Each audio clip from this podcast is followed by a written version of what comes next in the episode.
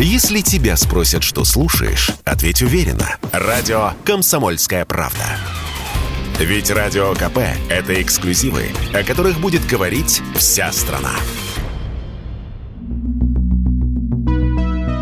В Нижнем Новгороде будут изучать механизмы старения человеческого организма. И для этого был создан целый НИИ – Институт биологии старения. Появился он при университете имени Лобачевского, где в последние годы активно развивалось биомедицинское направление. В том числе изучалось старение. По этой теме ученые университета опубликовали свыше 70 научных работ. Чем конкретно будет заниматься Институт биологии старения, узнала корреспондент «Комсомольской правды» Оксана Нороленкова.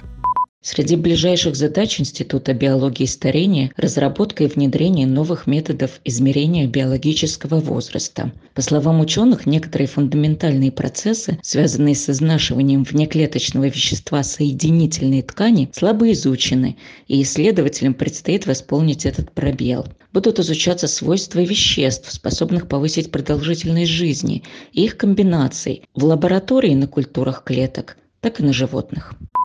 Вопросом старения занимаются ученые и за океаном. Так, специалисты из Иллинойса недавно исследовали ранее неизвестный генетический механизм, который приводит к старению. Ученые просто поделили гены на длинные и короткие по размеру и проследили, какое их количество преобладает у людей в разном возрасте и в разных тканях. Слово моей коллеге, корреспонденту «Комсомольской правды» Оксане Нороленковой.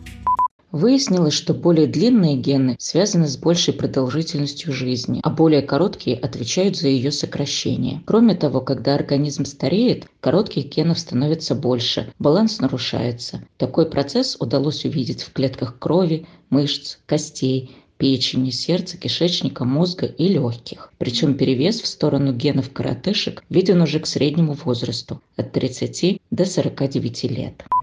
Все это не только теория, но и основа для будущей практики. Во-первых, ученые рассчитывают, что с этими знаниями смогут эффективнее лечить болезни, например, ковид. А главное, есть надежда замедлить старение, а может быть и обратить этот механизм вспять. Юрий Кораблев, Радио «Комсомольская правда».